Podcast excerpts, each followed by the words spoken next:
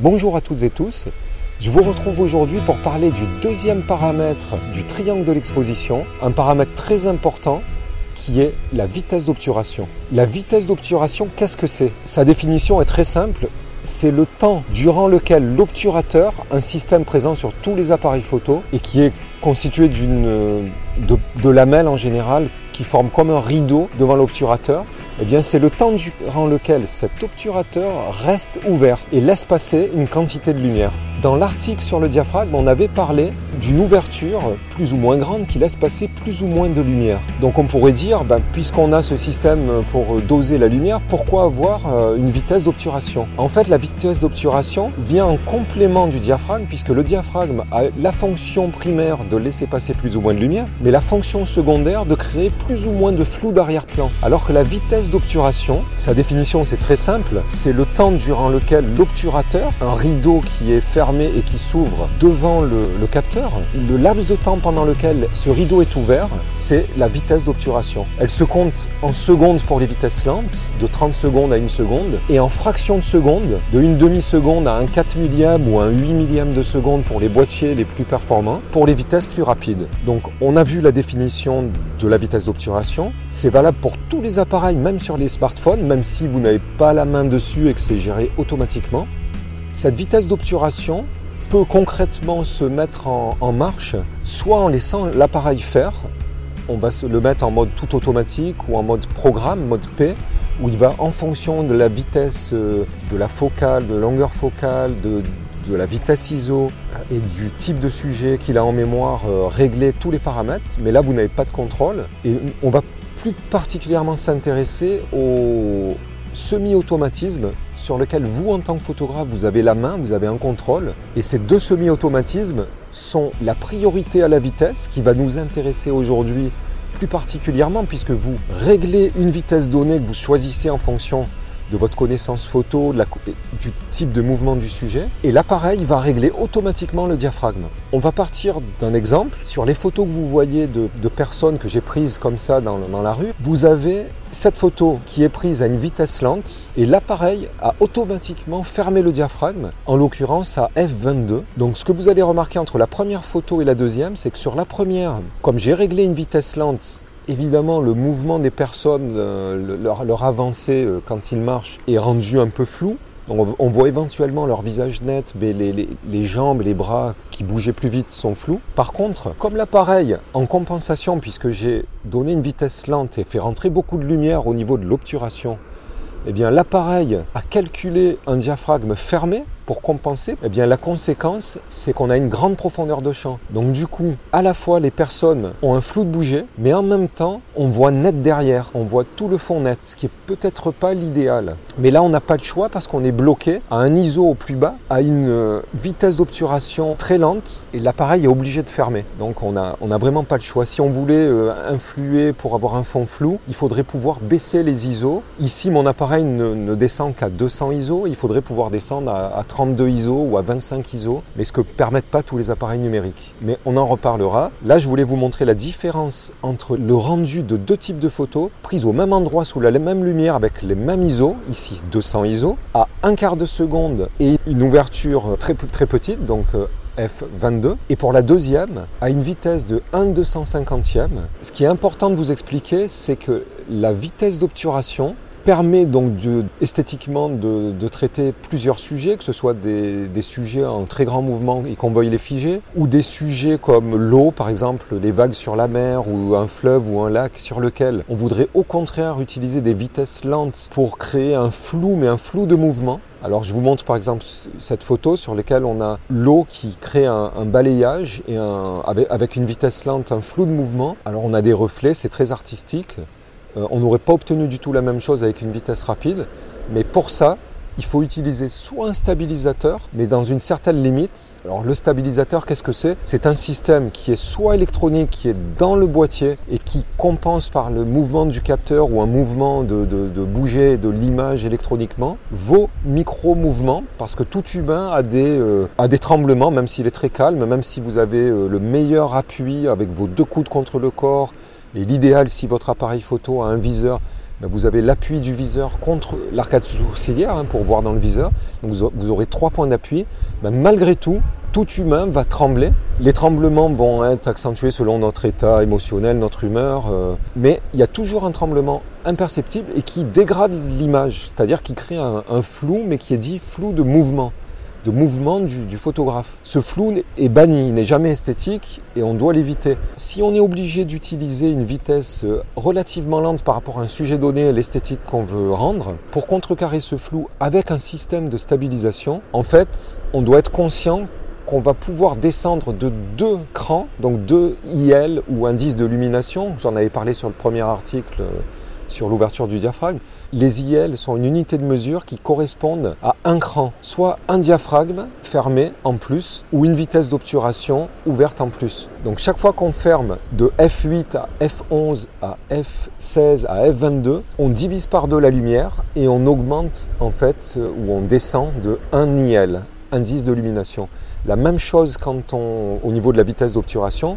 Si on passe de 1 125e de seconde à 1 60e, on ouvre d'un IL, c'est-à-dire on augmente de deux fois la lumière, on a deux fois plus de lumière, et ainsi de suite. Quand on a un stabilisateur euh, qui soit électronique, comme je l'expliquais, ou qui soit optique, c'est-à-dire dans l'objectif avec des micromoteurs qui compensent et qui font bouger les lentilles dans un sens ou un autre, en haut, en bas, à gauche ou à droite, pour compenser vos micro-mouvements, vos, tremblements. Ce stabilisateur va des fois faire des, petits miracles parce qu'on va pouvoir descendre entre 2 voire 4 IL. C'est-à-dire que si une photo commençait à être floue à 1 trentième de seconde à main levée, vous pourrez descendre à 1 quinzième, voire un huitième, et si vraiment vous êtes bien appuyé, à un quart de seconde, et j'ai fait des tests à même une demi-seconde, où tout était relativement net au niveau du fond, mais les personnes ou les objets qui passaient dans la photo étaient complètement flous. Mais ce stabilisateur a des limites parce que vous tenez également l'appareil à la main et l'idéal c'est le trépied pour certaines photos en vitesse lente, notamment de nuit, en pose très longue pour voir, avoir des traînées d'étoiles ou avoir euh,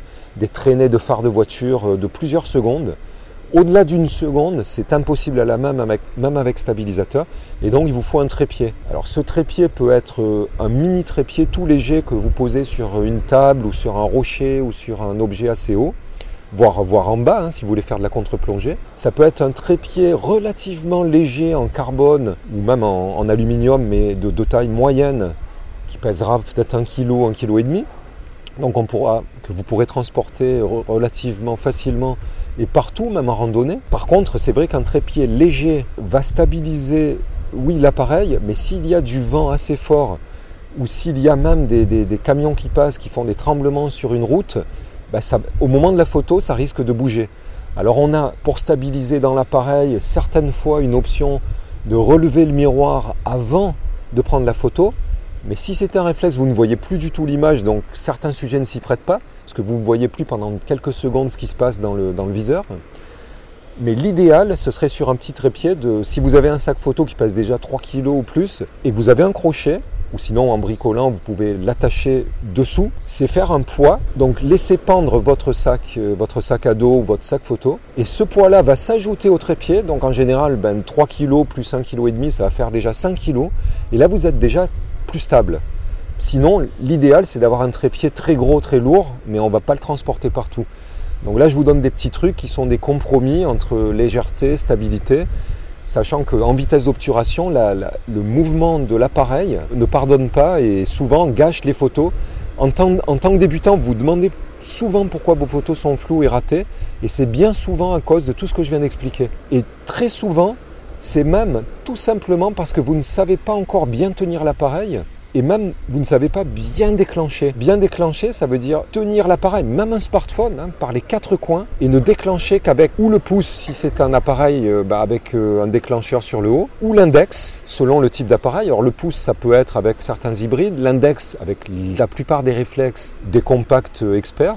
Et sur un smartphone, à moins qu'on ait programmé le bouton de comment dire d'extinction qui est sur le côté pour déclencheur, ce qui est possible sur certains, il faudra déclencher en fait sur l'écran. Auquel cas, il faudra s'appuyer de quatre doigts. Je vais vous le faire comme ça. On s'appuiera de quatre doigts et on déclenchera avec l'autre. C'est des petits trucs qui sont tout bêtes, mais quand on n'y pense pas, on rate toutes ces photos. Sur euh, un, réflexe, donc on, on le prend voilà comme ça, comme sur l'image que je vous montre.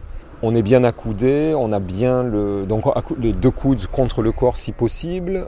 On utilise donc le, viseur, donc on a un troisième appui du viseur sur l'arcade sourcilière hein, pour voir dans le viseur.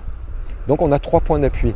Sur un hybride qui n'aurait pas de viseur, en fait, on doit s'appuyer encore plus sur les deux coudes et être bien conscient de, ne pas trembler. Sur un smartphone, c'est le plus difficile parce qu'on le tient avec les, deux mains et normalement les, quatre doigts, mais c'est un petit peu c'est léger, hein, c'est un appareil très léger. Et plus c'est léger, ça a un avantage, c'est que c'est très portable, on l'a dans la poche, mais l'inconvénient, c'est qu'en fait, qui dit léger dit instable. Alors les smartphones ont également de plus en plus des stabilisateurs euh, électroniques, voire optiques, mais l'idéal, c'est si vous avez le déclenchement sur l'écran, c'est de tenir comme sur cette photo avec les quatre doigts autour, les deux mains et quatre doigts, et de prendre un autre doigt qui peut être euh, l'index ou un autre, un autre doigt spécialement pour déclencher. Alors c'est pas commode. Ce que vous pouvez faire si votre appareil, votre smartphone le permet, c'est de programmer un bouton qui peut être le bouton euh, sur le côté sur les Samsung par exemple, il y a un bouton sur le côté pour l'extinction euh, sur les iPhones, euh, bah, ça va être en haut, à un autre endroit. Mais si vous programmez ce bouton pour déclenchement, et si c'est possible sur votre appareil, vous serez beaucoup plus stable parce que vous aurez un bouton physique. Vous, n'appuierez pas sur l'écran au risque de, faire bouger l'écran et tout l'appareil, en fait, tout le smartphone d'avant en arrière. Alors ce que je vous dis, ça paraît tout bête, hein, parce que c'est des petits trucs, mais c'est capital parce que la plupart des belles photos sont prises avec des vitesses d'obturation moyennes, voire un peu lentes, pour avoir certaines zones floues, pour, pour pouvoir donner une suggestion de mouvement. Mais si l'ensemble de la photo et tout le fond est flou et à bouger, ça donne vraiment une impression de rater. Et à moins d'avoir fait un, effet euh, vraiment spécial en faisant ce qu'on appelle du light painting, en bougeant tout l'appareil parce qu'il y a des lumières et qu'on va peindre un peu avec le mouvement et la lumière. Donc ça c'est un autre domaine de la photo. Ça peut être artistique, mais sinon en général les photos bougées, le bouger du photographe sont ratés et vous les effacerez d'office. Alors là je vous ai parlé comment éviter le, bouger, le flou de bouger, votre tremblement, votre bouger du photographe. Euh, maintenant on va parler du bouger du sujet, donc le flou de sujet et le flou de filet. Alors ces deux flous sont recherchés en photo pour leur esthétisme et suggèrent soit le mouvement, soit le mouvement de l'objet lui-même, donc du sujet principal, soit le mouvement du fond. Le mouvement du sujet, bah, ça va être par exemple, on va, imaginer une photo euh, d'architecture dans laquelle le sujet principal soit le fond, soit, euh, une, grande, un grand hall. Donc on va se mettre sur trépied pour adopter une vitesse lente de par exemple 2 ou 3 secondes. Et tous les gens qui vont passer dans ce hall ne sont pas le sujet principal. Donc on veut quand même voir l'humain pour voir euh, la, relation entre la taille de l'humain et la taille réelle de la pièce, du, duol, parce que si on n'avait pas d'éléments humains, on n'aurait pas de mesure, on n'aurait pas d'échelle, mais on veut que l'œil soit attiré par le, hall. Donc le hall va être net, parce qu'on va le prendre sur trépied. Par contre, les gens qui vont passer dans ce hall, vont être flous parce qu'ils vont bouger euh, latéralement devant vous en étant plus ou moins éloignés et donc par leur mouvement pendant qu'ils marchent euh, bah, pendant les 3 secondes d'ouverture de l'obturateur ils auront eu le temps de parcourir peut-être un ou deux mètres. Et ils vont être ou un petit peu fous voire selon la vitesse complètement flous. Alors ça c'est des essais que vous ferez un entraînement. Vous pouvez le faire dans la rue hein, tout simplement en mettant l'appareil sur un trépied ou en le posant sur un petit muret même, hein, si vous n'avez pas de trépied, et en utilisant des vitesses lentes, de plus en plus lentes, pour voir sur le type de mouvement euh, des personnes, ou des cyclistes, euh, ou des voitures, à quel moment c'est complètement flou, à quel moment c'est un petit peu flou, et ce qui vous convient esthétiquement. Parce qu'après tout, c'est aussi votre goût, aussi votre, le style de photo que vous voulez montrer qui est important. Donc dans l'exemple que je prenais, dans un hall pour de l'architecture, le sujet principal c'est le hall et pas les personnes. Par contre, on va prendre un deuxième cas de figure, un cycliste. Alors là, je vous montre une image sur laquelle on a un cycliste et un fond un petit peu flou. Dans cet exemple-là, le sujet principal, c'est le cycliste et le fond est, est juste là pour agrémenter. On ne veut pas que l'œil s'arrête sur le fond. Donc là, on utilise la technique du flou de filet c'est-à-dire qu'on utilise une vitesse relativement lente qui peut être par exemple de 1 quinzième ou 1 trentième de seconde, mais on va suivre le mouvement du cycliste latéralement en bougeant le torse, en tournant de gauche à droite ou de droite à gauche. Et donc la vitesse est relativement lente, mais comme on suit l'objet, on ne va pas avoir un flou. Par contre, le fond va bouger par rapport à vous, puisque c'est vous qui bougez. C'est un petit peu comme la course du soleil. Le soleil ne bouge pas, mais la Terre tournant, bah, on voit le soleil tourner. Bah, là, c'est la même chose. Comme vous tournez le torse avec l'appareil, en suivant le sujet, le sujet semble ne pas bouger, figé plus ou moins, mais le fond semble bouger. Et qui dit vitesse lente et bouger, dit un filet. Donc tous les points qui étaient nets se retrouvent nets à un endroit, nets à un autre, nets à un autre, mais l'addition des points fait un, flou, un filet. Le fait de suivre le sujet en tournant le torse ou en tournant l'appareil sur un trépied avec une tête articulée, par exemple une tête vidéo ou une tête photo spéciale, vous allez pouvoir figer le sujet plus ou moins, mais rendre le fond flou simplement parce que l'appareil se déplace par rapport au fond. Donc le fond est fixe, mais l'appareil se déplaçant, ben, c'est la même chose que, par exemple quand vous êtes dans le train, votre train, euh, le wagon dans lequel vous êtes ne bouge pas, l'autre train euh, que vous voyez par la fenêtre, lui, avance, et vous, avez l'impression que c'est vous qui reculez. C'est du mouvement relatif. Ben là, c'est la même chose. Le fond a l'air de bouger, et sur la photo, il est filé, il est flou, avec des traînées euh, horizontales, alors qu'il était immobile et que c'est simplement vous qui avez bougé. Alors c'est une des techniques on a une autre technique qu'on appelle le zooming. Si vous avez un zoom, vous prenez une photo par exemple à une seconde de vitesse ou une demi-seconde. Et là, il faut être relativement bien entraîné. Pendant ce laps de temps, vous passez du grand angle au téléobjectif très rapidement et vous obtenez une image dans laquelle vous avez un, comme ce qu'on appelle un coup de pompe ou un coup de zooming, où votre sujet euh, s'éclate euh, comme en étoile. Alors si vous mettez une vitesse encore plus lente et votre sujet est immobile, pouvez avoir une personne nette parce que vous l'aurez euh, figé pendant une demi-seconde et le reste du temps vous aurez zoomé et on peut avoir des effets à l'infini. Je vous en montre ici sur quelques, quelques images. Donc voilà, je crois que j'ai fait le tour de tous les types de flou. Donc le flou de bouger du photographe qu'il faut absolument éviter par tout ce que je vous ai dit. Donc je répète, le stabilisateur, le trépied, les points d'appui, donc les deux coudes, le front, enfin l'arcade sourcilière euh, avec le viseur. Et tous ces éléments participent à la stabilité de, l'image. Et puis il y a le flou de, sujet, qui peut être un flou de filet, un flou de mouvement du sujet et un flou de zooming. Tous ces, tous flous sont voulus mais sont très difficiles à maîtriser, surtout au début. Donc il faut de l'entraînement. Mais ayez confiance, c'est qu'une question d'entraînement. Et si vous aimez la photo, et si vous êtes passionné, vous aurez envie de vous entraîner, et vous trouverez toujours des sujets. Là, par exemple, je vois au loin un chien qui court sur la plage. Et ça peut être un, très très bon sujet, parce qu'il va être toujours en mouvement ben, pour voir quand est-ce que vous allez le figer, figer les pattes, créer un mouvement, ou s'il se baigne dans l'eau et puis il secoue ses poils, vous allez avoir les gouttelettes tantôt euh, enfilées, tantôt nettes. sur chaque sujet en mouvement, vous avez une infinité de possibilités. C'est ce qui fait le charme de la, photo. C'est que le sujet, vous ne contrôlez pas forcément son mouvement, mais vous, par la maîtrise des, paramètres de l'exposition, donc on a vu l'ouverture du diaphragme et maintenant la vitesse d'exposition pour le flou de, mouvement, eh bien déjà avec ces deux paramètres, vous avez une infinité de rendus sur euh, un même type de sujet. Et c'est d'ailleurs pour ça que chaque photographe, même si on le met en face du même sujet, va produire un résultat différemment, même avec l'appareil de la même marque, avec le, donc j'allais dire la même pellicule, mais là c'est le même capteur, avec les mêmes accessoires, le même trépied, il va produire des résultats complètement différents parce que les paramètres se combinant entre eux donnent des résultats infinis. Il faut vraiment vous rappeler que votre appareil photo, quel qu'il soit, du smartphone au réflexe professionnel, n'est qu'un pinceau, plus ou moins perfectionné, c'est le pinceau du peintre. Voilà, ben j'en ai fini avec cet épisode. Je vous souhaite une très belle journée. Si vous avez aimé cette vidéo, ben n'hésitez pas à mettre j'aime dessous. Si vous ne l'avez pas aimé, comme d'habitude, ben vous êtes libre de, mettre j'aime pas, même de mettre un commentaire pour que je fasse mieux la prochaine fois. Et n'oubliez pas de vous abonner à ma chaîne YouTube si vous voulez recevoir tous les épisodes suivants en priorité. Voilà, ben je vous rejoins pour un prochain épisode très prochainement et je vous souhaite une très belle journée. À très bientôt.